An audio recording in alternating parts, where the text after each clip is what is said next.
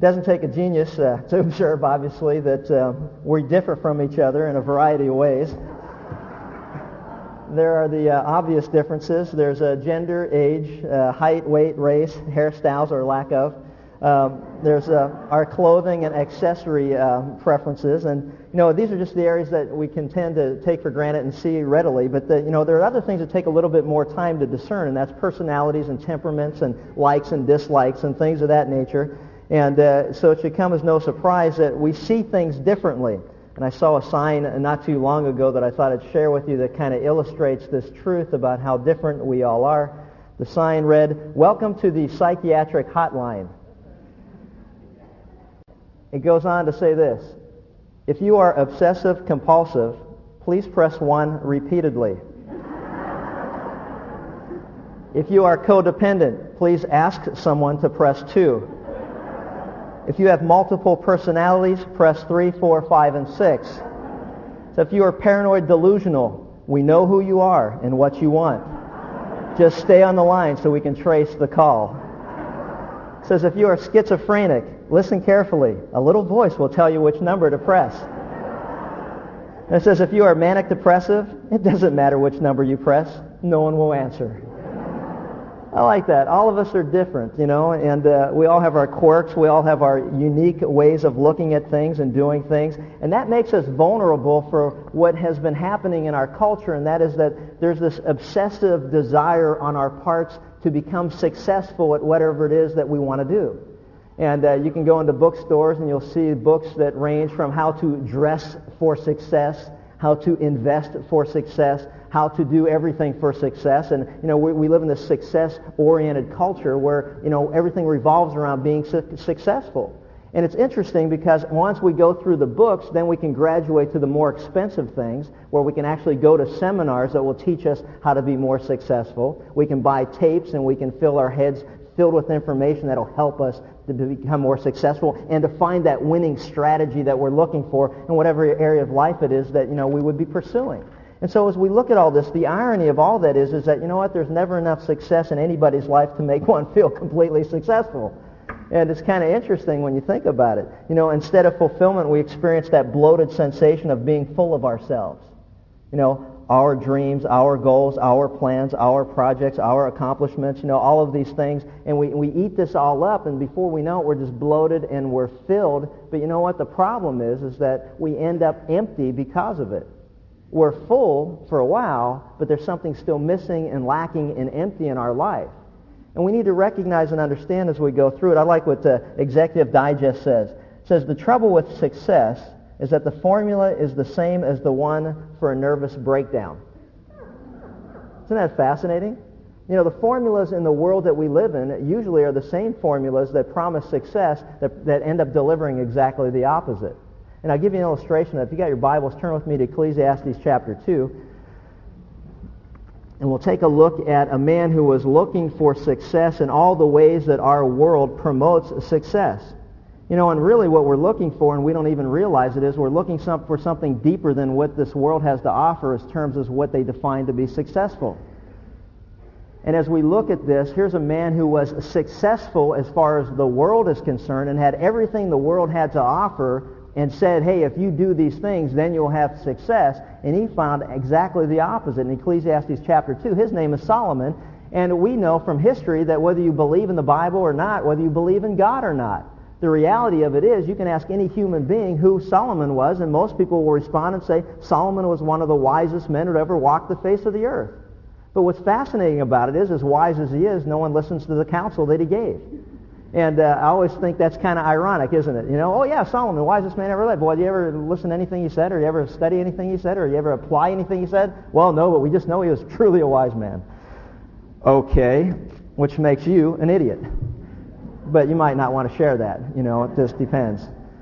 So in Ecclesiastes chapter 2, Solomon's pursuit of success led him down these roads, and see if you can't um, identify with the path that he chose and the direction that he went. And he said this, I said to myself, come now and I'll test you with pleasure, so enjoy yourself and behold it too with futility. How many times have you heard in the world that we live in that, you know, the road to success is one where you just please yourself?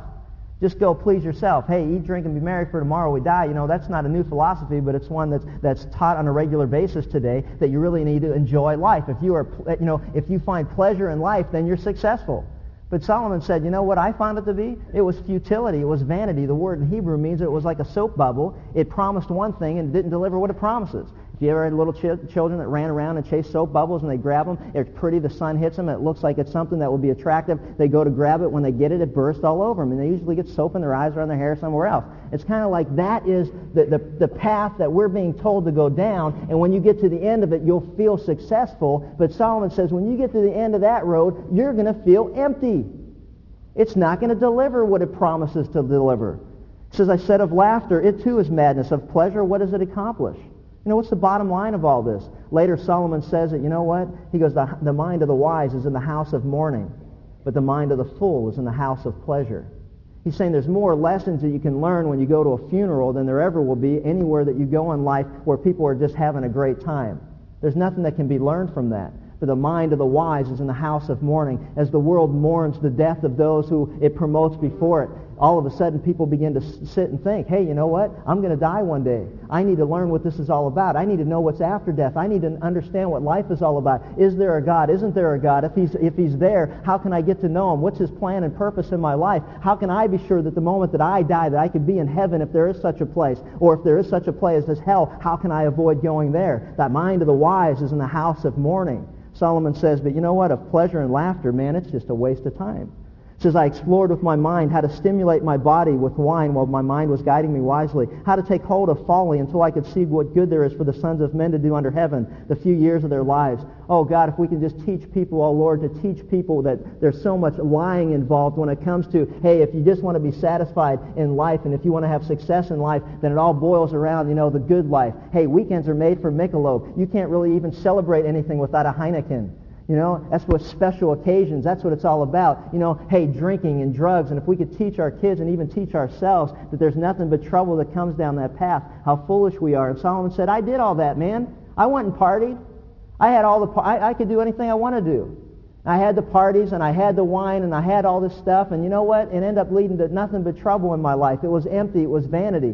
And that's for the people who can walk away from it without it destroying their lives or becoming alcoholics or becoming drug addicts and destroy their family and their homes and their jobs and their careers. It's a lie from the pit of hell. There's nothing good that takes place down that road. We need to recognize and understand it. You're not going to be satisfied when you go down there. You're not going to find success down the end of that road. You're going to find nothing but turmoil and trouble. He says, so I enlarge my works. Okay, I'm not going to destroy myself, but I'm going to achieve great things. I enlarge my works, and I built houses for myself. I planted vineyards for myself. Oh man, if I could just build a big custom house, I'll be successful. If I can just build this big project and my name can be on it somewhere, I'll be a success because when people drive by it, they'll see my name. If I can build a business that somehow or another can have my name in bright lights and all my relatives can come out from back east and we can drive down the street and we can point to that building and they can say, man, you're a success.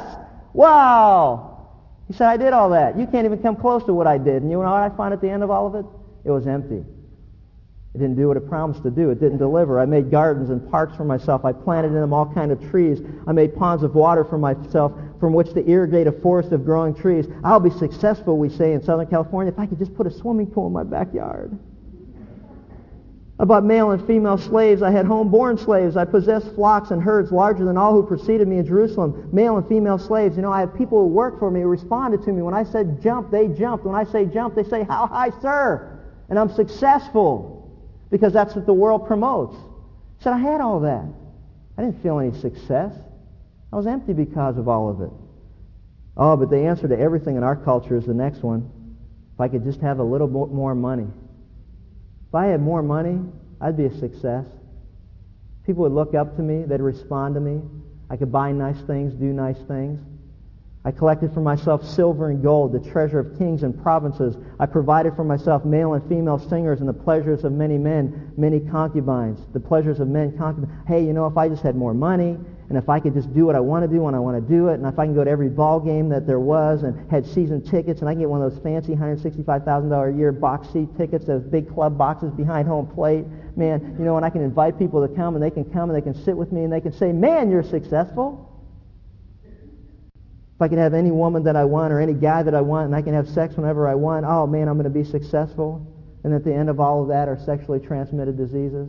At the end of all that is AIDS. At the end of all that is emotional distress and all the baggage that goes along with it. And we sit there and go, man, I thought I'd be successful. But man, you know what? I got a problem. I became great. If I was famous, everybody knew me, I'd be successful. And all that my eyes desired, I did not refuse them, and I didn't withhold from my heart from any pleasure, for my heart was pleased because of the labor, and this is my reward. And I considered all my activities which the hands had done, and the labor which I had exerted, and behold, all of it was vanity, and all of it was striving after the wind, and there was no profit in any of it. Wow. For a man that accomplished so much, he ended up with so little. But then he goes to this conclusion, and everything starts to change. It turns, the, whole, the whole tide turns in verse 24 of chapter 2. So what did I learn from all of this? What I learned from it was very simple. There's nothing for a man than to, there's nothing better for a man than to eat and to drink and tell himself that his labor is good. And this I have seen that is from the hand of God. He says, For who can eat and who can have enjoyment without him? Who can have success in life without God being in the formula? Who can have success and fulfillment and peace and contentment and satisfaction if they don't come to a right relationship with the God who made them?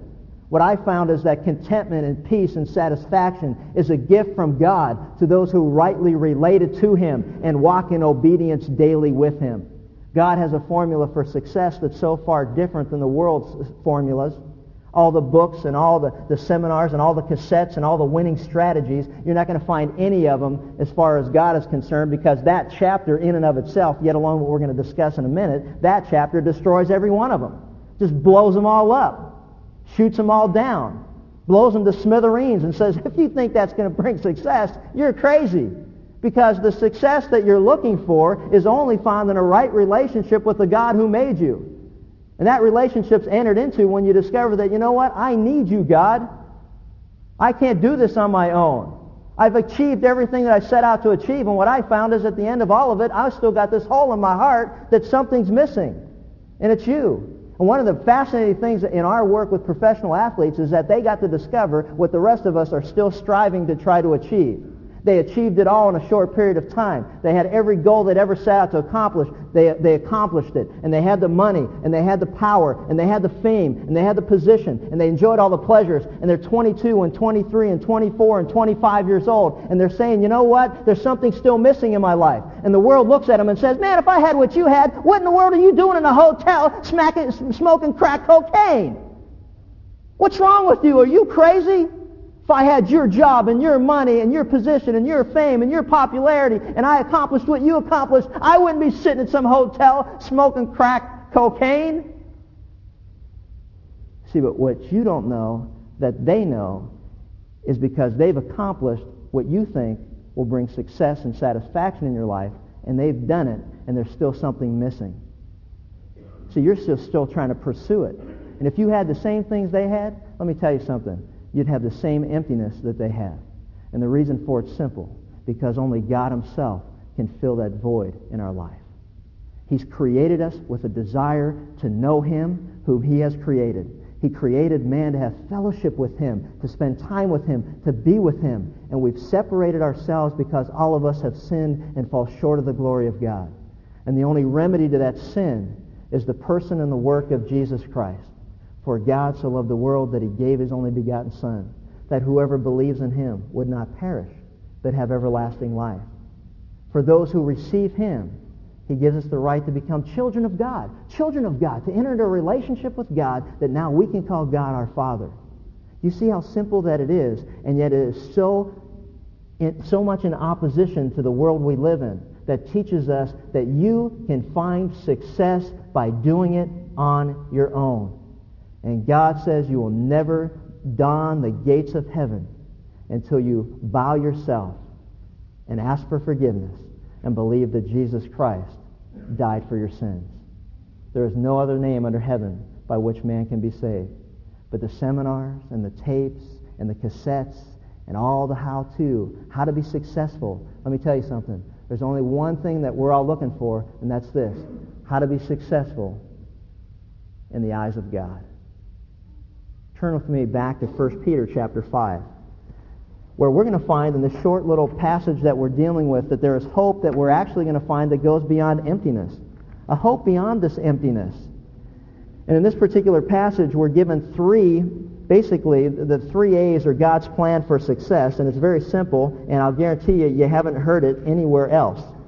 You will not read about this in any book that you buy in a secular bookstore. You will not hear about this in any seminar that you see on an infomercial. You will not hear this uh, you know, taught anywhere in the world that we live. I'll guarantee you that. And when you hear it and see it, you'll understand why in a minute. In 1 Peter chapter 5, we read in verses 5 through 7 God's plan for success and where we will find hope that goes beyond this emptiness that we have. You younger men, likewise, be subject to your elders, and all of you clothe yourselves with humility toward one another. For God is opposed to the proud, but he gives grace to the humble. Humble yourselves, therefore, under the mighty hand of God, that he may exalt you at the proper time, casting all your anxiety upon him, because he cares for you. I love this passage as we look at it because what we're going to find are three simple steps as far as God is concerned. God's plan for success. And basically an easy way to understand it or a way to remember it would be this. This is the three A's of, of God's plan for success. And if you look at the first one, he has to do in the, in the very first verse that we saw, and that has to do with authority. God's plan for success has to do with authority. Notice what he says, you young men in the same way be submissive to those who are older to be submissive. We've heard this theme as we've gone throughout the book of 1 Peter, but what's fascinating about it is, is that it helps to, to identify God's plan for success. It says, note the command that you, in the same way, be submissive. It's a command, and it carries with it the idea of respecting authority. So I'm sure as Peter reflected back on his life, he was reminded of those brash, impulsive moments when he thought that he knew better as such times as when Jesus said, hey, I just want to let you guys know that I'm going to be delivered up and I'm going to be crucified and, uh, you know, it's all part of the plan of God. And Peter said, wait a minute. Yeah, that's not going to happen. You're not going to do that. I'll make sure that that doesn't happen. See, Peter had an idea that his idea was better than the one who was an authority in his life, which was God himself. Peter said, oh, no, I got a better plan. I got a better idea. I'm not going to let that happen. You know, and in fact, Jesus at that time delivered his, his strongest and harshest rebuke to Peter, and he said, you know what? Get behind me, Satan. Well, it doesn't get much stronger than that. And I think even Peter caught on to that one as he was caught off guard and went, well, wait a minute. Well, you know, I thought I was doing the right thing. And Jesus, throughout his ministry, tried to teach Peter and the rest of his disciples that it wasn't that he was not here for his will to be done, but for God's will to be done. God, not my will be done, but your will be done. And he was giving us an example of how we were to respect authority. And as we respect authority, we will find success in the eyes of God. And as we look at this, it's interesting to see that, you know what, it says to be subject or in the same way be submissive. It's in the present tense carrying the idea of keep on being subject to or keep on being submissive to authority. Keep on doing what you're doing. It's right before God. You'll have success before God. God honors those who respect authority, and, and he's saying it becomes a lifestyle. So as I ask myself the question, Chuck, do you want to be successful in your walk with God? Do you want to be successful according to God's definition? Then the Bible says that I am to respect authority. I'm to listen to the counsel of my elders. Now listen to me. Just because someone's older than you doesn't make them an elder to you. And just because somebody is an elder by title in a church doesn't make them necessarily an elder either. Because what the definition that we have here is, even though it's in the context of what we talked about last time, an elder still has to be one who meets the qualifications of a godly man as far as God is concerned. See, a lot of times, and we'll talk about this in the context of where we're going through, many churches end up with people in a spiritual leadership position because they've been voted there or they have a lot of contacts and people like them. And so it becomes a process that we go through in our secular culture where we elevate people into a position of leadership because of whom they know or how much money they've given or, you know, th- th- they're a, a good business leader or a good secular leader, so therefore we think they'll be a good spiritual leader. Understand what I'm saying here. Now that could be the case, but what God is saying is this. We should be subject or respect authority in our life as they reflect those godly characteristics that we've already talked about in the first four verses of chapter 5. And so when you look back to that, say, hey, you know what? What should be, what should be the uh, characteristics of a godly leader? Well, a godly leader is going to be one who what? Who exercises oversight not under compulsion. Isn't forced to do it, but is called by God to do it, put in a position of leadership to do it, and we recognize that, and we say, hey, God has put this person in that position, therefore I'm going to respect that person's authority as they reflect the godly character that they demonstrate as found in 1 Peter, I mean in 1 Timothy and in Titus and the qualifications that we see there. Then as we go through that, we also recognize that, you know, we're to follow their example. That leaders are to lead. They're to be out front. Leaders don't push people into service. Leaders don't sit behind a desk somewhere and say, this is something that we need to do, so now let's push people to do it. Leaders are saying, hey, I believe in this so much that I'd like people to do it, and the only way I'm going to get them to follow me is that we're going to go ahead and do it ourselves. And we're going to be out in the front, man. I mean, you know when King David got in trouble with Bathsheba was that he was home hanging out when he should have been out on the battlefield leading his troops. The reason the door opened for temptation was that he wasn't doing what he was supposed to do, which was what? As a leader, lead. What are you doing hanging out? Well, he had, the, he had the privilege of saying, I'm not going to this battle because of the position that he was in. But never forget this, absolute power corrupts absolutely. And if, and if David was not in, in a submission to the authority of God in his life, it opened the door for him to get into the trouble that he got into. We need to understand, you know, leaders lead. So get out in front and lead. And as we look at all this, we see that it's not from selfishness. It's not so I can get a pat on my back, but I'm doing it to serve other people. See, so as we look at all this, be submissive to those who are older or actually that, that are elders, which has to do with the fact that, you know what, we need to listen to people who are older than us, and I believe that it's something that we've lost a tremendous amount in our culture.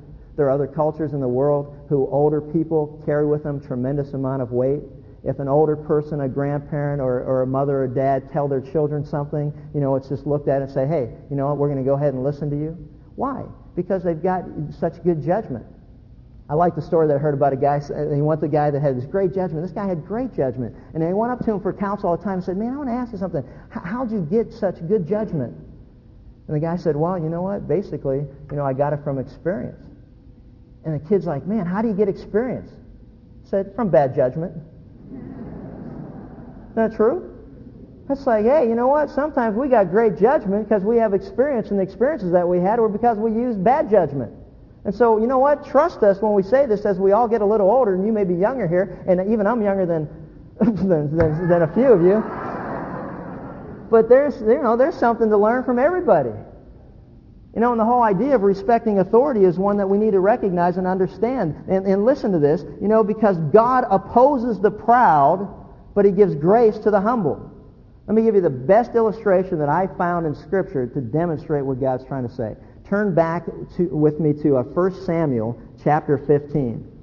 Let me give you an example because a lot of times, you know, you tell people, well, respect authority, listen to your elders, uh, listen to their counsel, seek their counsel, follow their example. Oh, and by the way, the other reason that leaders are to lead is because more things are caught than taught.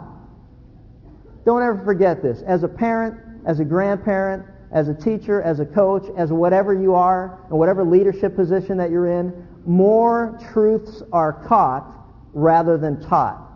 And what I mean by that is, is that our lives are living, breathing, walking examples of everything we're trying to teach other people. So if you want to teach something of value, then live it out beforehand so that you can actually know what you're talking about and they'll actually believe what you're saying. I remember when I was growing up and I had an uncle that would, you know, my mom would go to him and say, you know, you really need to, tell because he was close to me, he said, you know, you really need to go tell him, you know, he shouldn't be drinking, he shouldn't be doing stuff like that. And so my uncle would sit me down with a 16-ounce bud in one hand and a, and a cigarette in the other hand. And he goes, you know, your mom wants me to talk to you about this, so I'm just telling you right now. Just tell her I told you. You know, you really shouldn't be drinking. You know, it's just not the right thing to do. And, uh, hey, you want to hit? No, well, you know, no, thanks. Um, but, you know, and it's kind of like, well, you know, give me a break. I mean, what, what are you learning? You're learning is a double standard. You're learning out of one side of your mouth that you know what's good, but out of the other side of mouth that you don't follow your own counsel. That's pretty scary. And so here we are in 1 Samuel chapter 15, really the turning point, point of Saul's life and his leadership position. And what's fascinating is, is that this man had a choice opportunity to lead the nation of Israel. He was tall, he was strong, he was capable, he was everything a leader was supposed to be. He had everything that every seminar that you go to or every cassette you listen to will tell you you need to be successful. This man had it all. He had the looks, he had the charm, He, he was articulate. He was strong. He was handsome. He was capable. He was popular. And the only one thing he had going against him, he was full of himself. And that doesn't go over very big because God is opposed to the proud and gives grace to the humble. And it didn't matter who he was because the word opposed means this. God is set in stone or set in concrete against those who are prideful. But he gives grace to the humble. It's non-negotiable. I don't care who you are, or what position of influence you have, or how much money you have, or what kind of business you run, or what leadership position you are in God's church, God says this, I am opposed to the proud. I always have been. I always will be. It's non-negotiable. And I'll demonstrate it by the, the, using this example from the life of a king of mine who had everything going for him except for he didn't understand this principle. And in 1 Samuel chapter 15, we, say, we read this.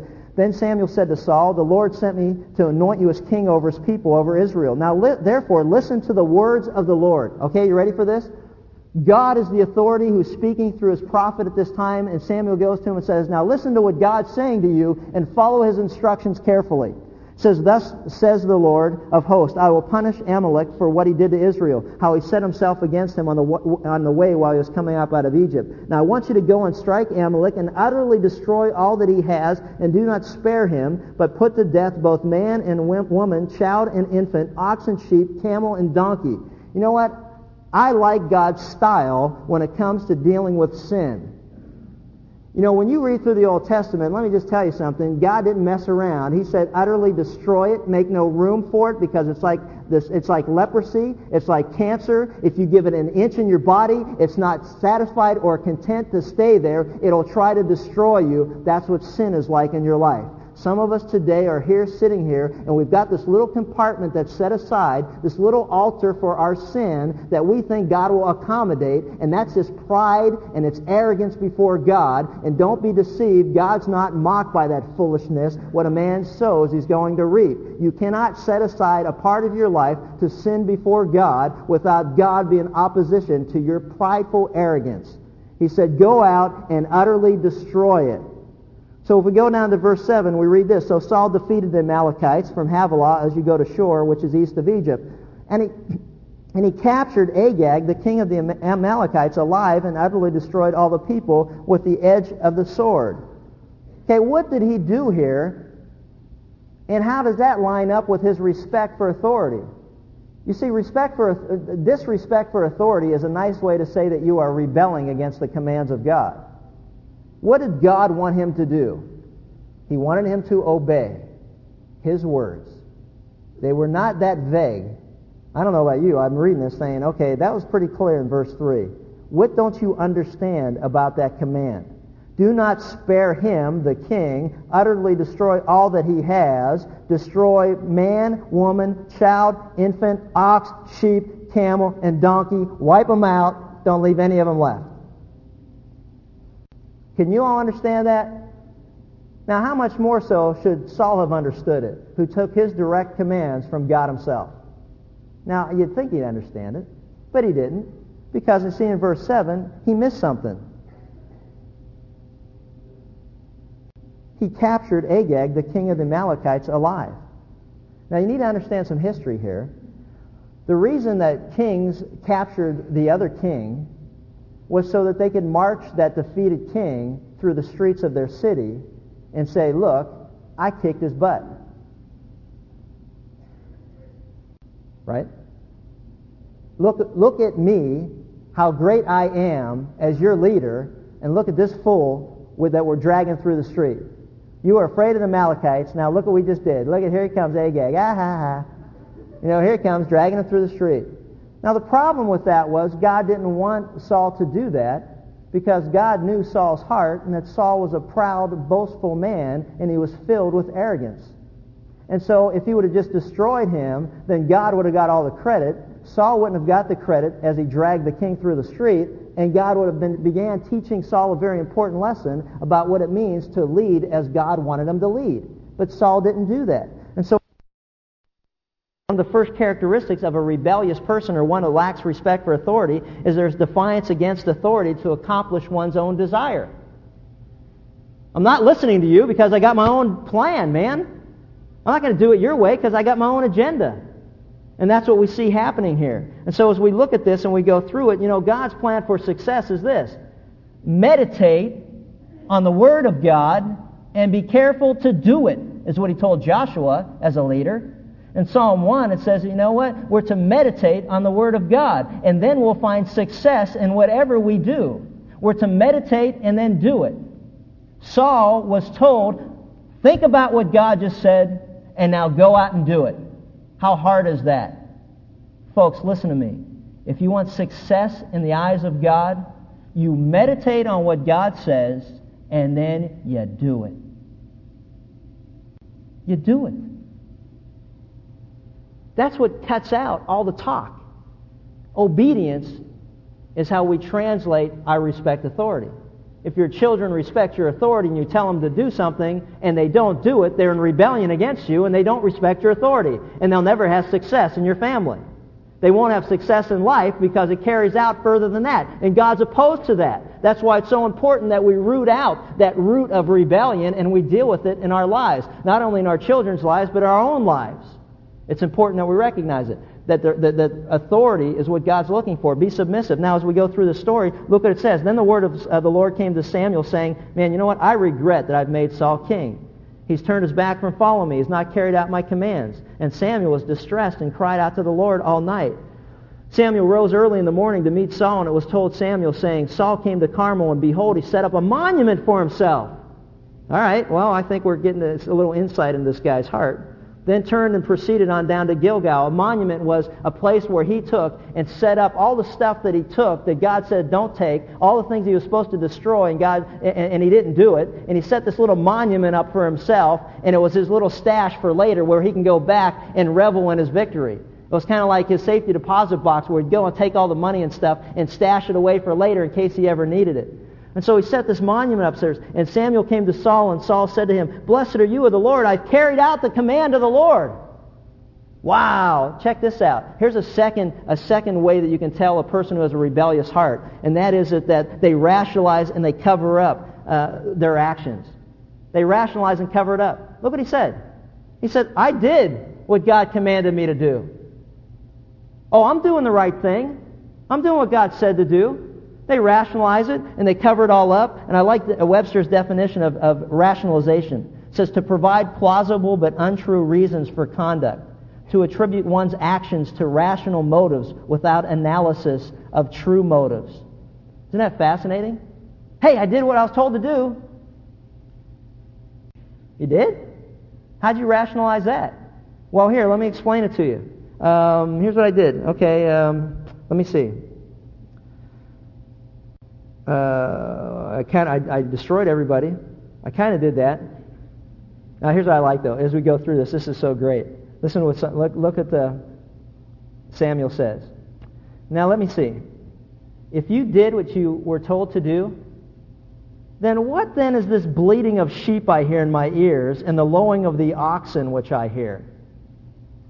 Now, the last time, here's Samuel like, hey, king, now, the last time I saw dead sheep, I don't, I don't remember them bleating. Bleating, maybe, till they die, but not bleating.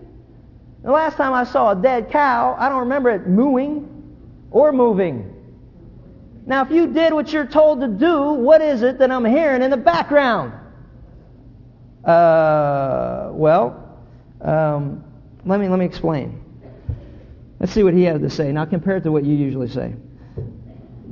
See, then Samuel said to Saul, Now wait, and let me tell you what the Lord said to me last night. And he said to him, Speak. And Samuel said, Is it not true?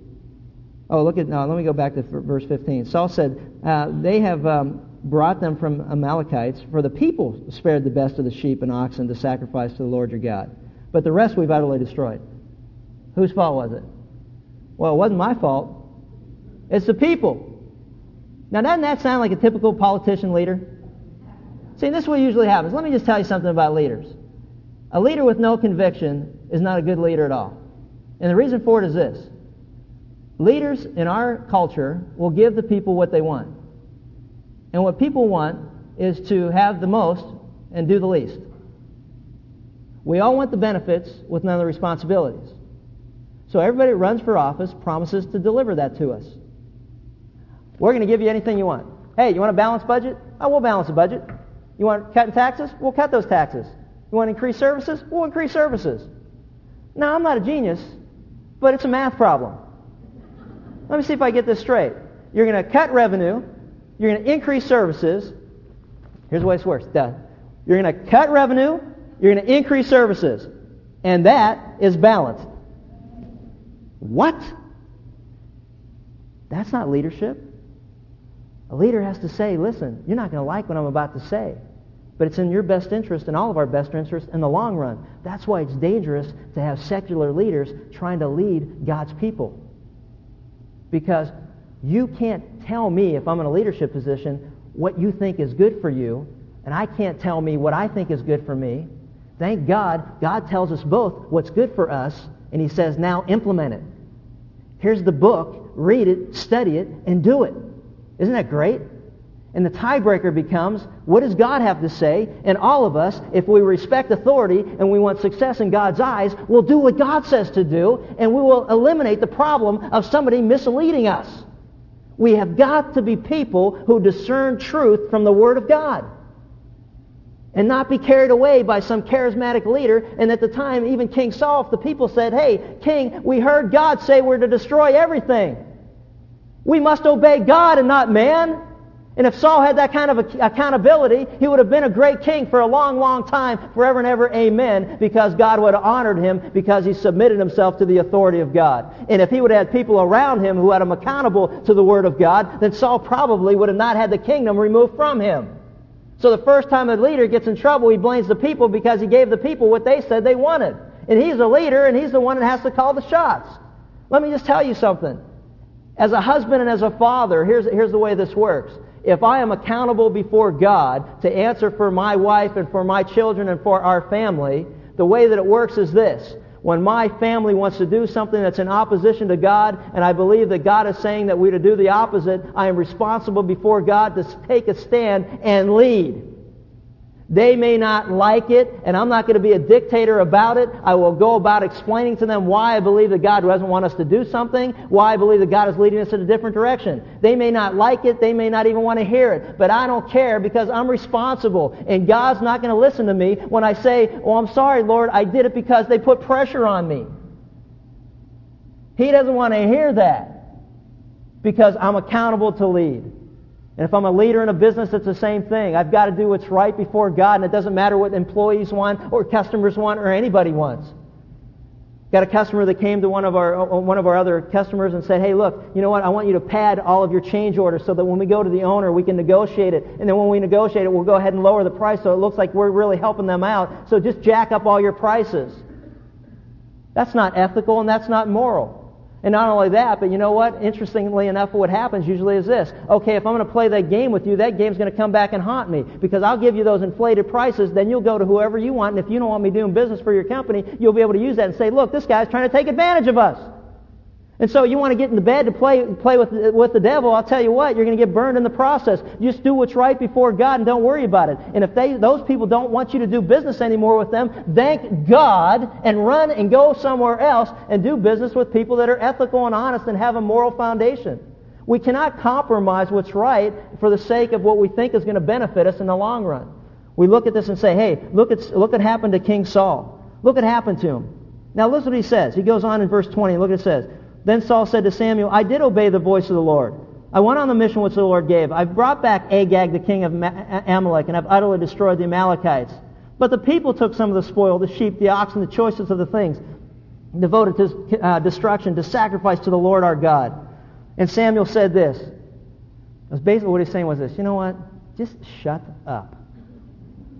This is going on long enough. Just stop. Has the Lord as much delight in burnt offerings and sacrifices as in obeying the voice of the Lord?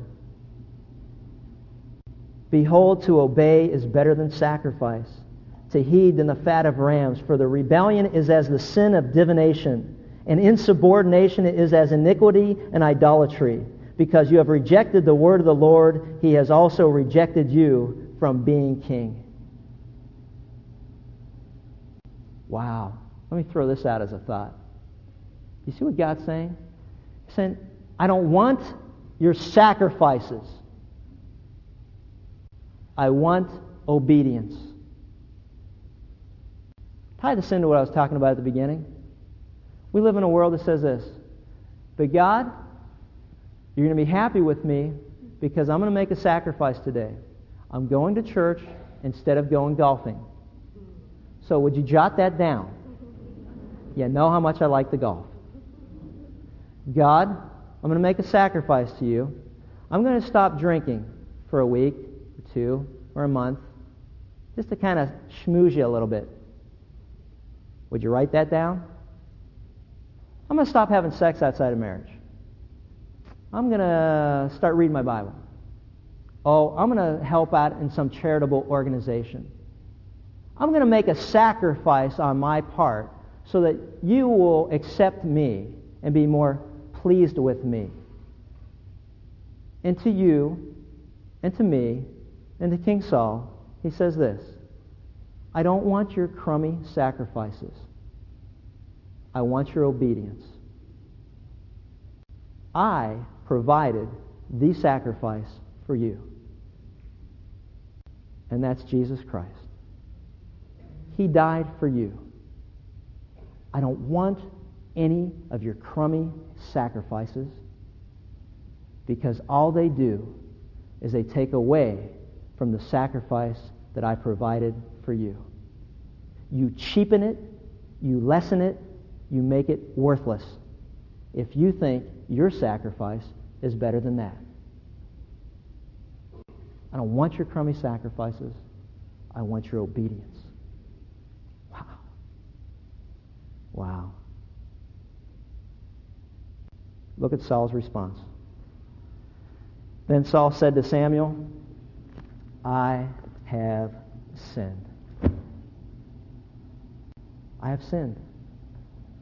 I've sinned before God. I've made a huge mistake in judgment. I've sinned. You may be here today, and you may think that somehow or another being here is what's going to make you pleasing before God. You may even be listening to this tape and thinking you're making a great sacrifice to listen to the tape because somebody gave it to you, and you think that that's, you know, getting you some points with God.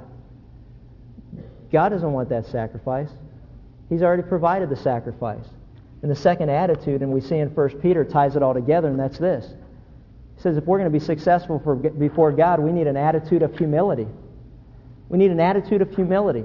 Humble yourselves, therefore, under God's mighty hand, that he may lift you up in due time. An attitude of humility. Humble yourselves, therefore. In verse 5, we read these words to clothe yourselves with humility. I'm sure as Peter wrote those words, he recalled the night when Jesus went and began to wash the feet of his disciples. And he took a robe and he clothed himself with a servant's garment and he knelt down and he began to, to wash their feet. And he remembered that incident because none of them got up to do the same thing, but Jesus led by example. And he taught them an interesting lesson that, that Peter never forgot. And that is that we are to clothe ourselves with humility. We're to humble ourselves under the mighty hand of God. We're to humble ourselves, which means this God, I have sinned before you. I confess with you and agree with you that all have sinned and fall short of the glory of God. You have set a standard, I haven't kept it. You say, Thou shalt not lie, and I lie. Thou shalt not steal, and I cheat on my taxes. Thou shalt keep the Sabbath holy, and I don't keep it holy. Thou shalt honor my mother and father, and I didn't honor my mother and father. Thou shalt not covet thy neighbor's goods or thy neighbor's wife, and I covet all the time when I see somebody that has more than me. You set a standard, and I'm falling short of it. And I confess and agree with you that, you know what? I'm messed up.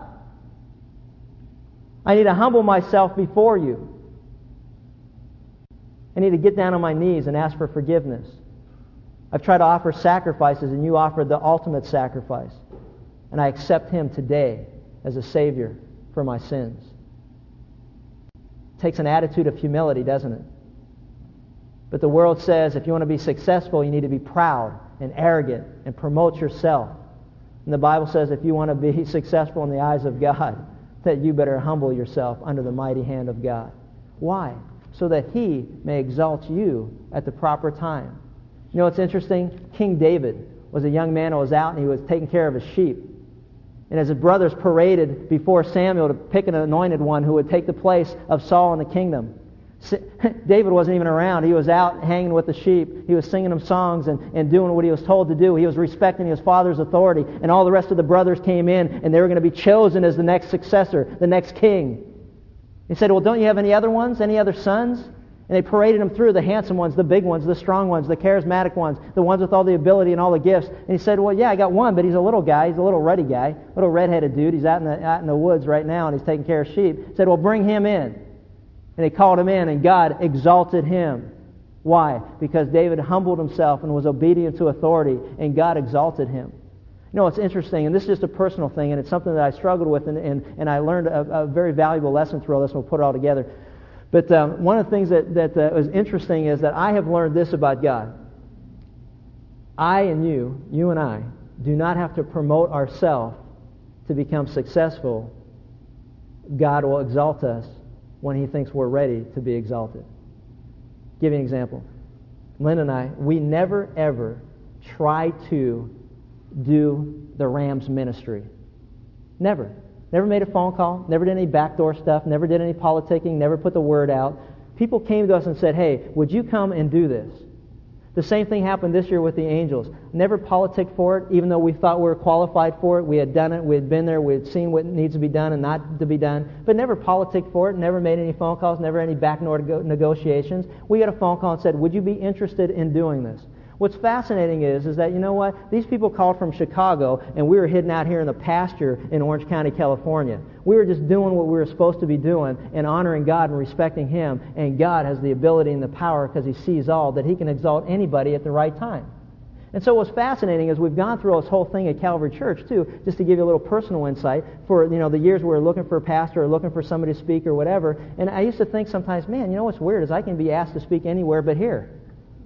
You know, it's just kind of a weird thing that I was going through, and I couldn't really understand it and didn't recognize what was going on. But really, what God was saying is this you know what? I know where you are. It doesn't matter if anybody here knows where you are.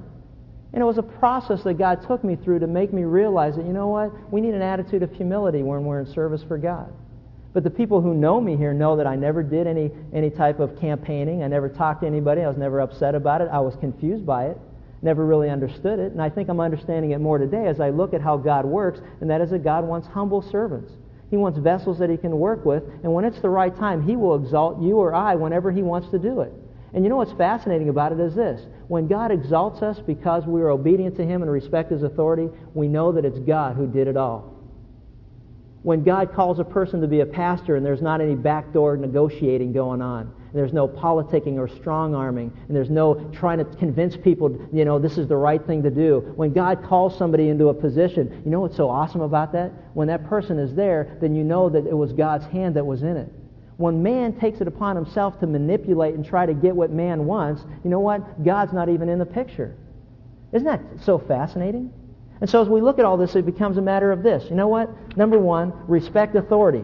Oh, I like this too. I like I ran this cartoon and said, "Hey, uh, a guy at this office, despite all my power, prestige, and money, I can still relate to little guys like you." Well, that's not exactly the humility that God's looking for. But I kind of like that. Micah 6.8 summarizes these first two. Respect authority, respond in humility by saying this. He has told you, O man, what is good. And what does the Lord require of you? But to do just, justly and to love mercy and to walk humbly with your God. Isn't that great? You and I don't have to politic. We don't have to try to get that promotion at work by stabbing somebody else in the back. We don't have to run around covering our bases and trying to negotiate the next deal and manipulating everybody that's concerned. I don't have to run around saying, hey, this is what I'm looking for or what I want, and this is what I'm trying to do, and I, and I use you know, religion as a, as a guise for my hypocrisy. Saul said the same thing. Oh, God, I'm making sacrifices to you. Oh, that religious thing. Oh, yeah, but oh, Lord, I believe the Lord's moving me in this area. Hey, you know what? No, He's not, because the Lord wants a humble servant, and He'll exalt you when He's ready to exalt you. He's not moving you to manipulate His program. If you want to be successful, respect authority, respond in humility, and the last thing is this reject all the anxiety. Isn't that great? Humble yourselves, therefore, under God's mighty hand, that He may lift you up in due time and cast all your anxiety upon Him because He cares for you. Let's close with this thought. Some of us have the success that the world promised us in our jobs, in our careers, with money, with things, with stuff. And you know what we have with it? All the anxiety of the world. We're afraid we're going to lose it. When you manip- manipulate things, you're afraid at any moment you can lose it because you think somebody else is out there trying to manipulate against you. If you got a promotion because you've manipulated your way there, I'll guarantee you that God's opposed to the proud, but He gives greater grace to the humble, and you've got anxiety that goes along with it. But when God does what He does, He takes that anxiety and He removes it. So, just as an exercise, if you are anxious about anything, distracted about anything, distracted about how I'm going to be successful in this world, God says this cast it, just like the fisherman that he was, Peter would cast his net. He's saying, take all that anxiety and just cast it upon the Lord. Be anxious for nothing, but in everything in prayer and supplication with thanksgiving, let your requests be made known to God. And the peace of God that surpasses all understanding will guard your hearts and your minds in Christ Jesus. Men and women, if you do not have peace with God, it's because you are trying to offer a sacrifice that has already been offered. And you need, in humility, to bow before God and to ask Jesus Christ into your life. Humble yourselves under the mighty hand of God that he may exalt you at the proper time. Father, thanks for this opportunity to be together. Thank you for your word. God, I just pray for those who are here today that aren't sure if they died today that they'd go to heaven. That they would recognize that you sent your son to pay the price for us. That if they would just cast all your, their cares upon you, that you'll care for them. That they'll set aside these worthless sacrifices and accept Jesus Christ for the provision of their sins. You say, if any man's in Christ, he's a new creature. Old things pass away all things become new. God, we thank you for the life that we have in Christ. And it's in his name we pray. Amen.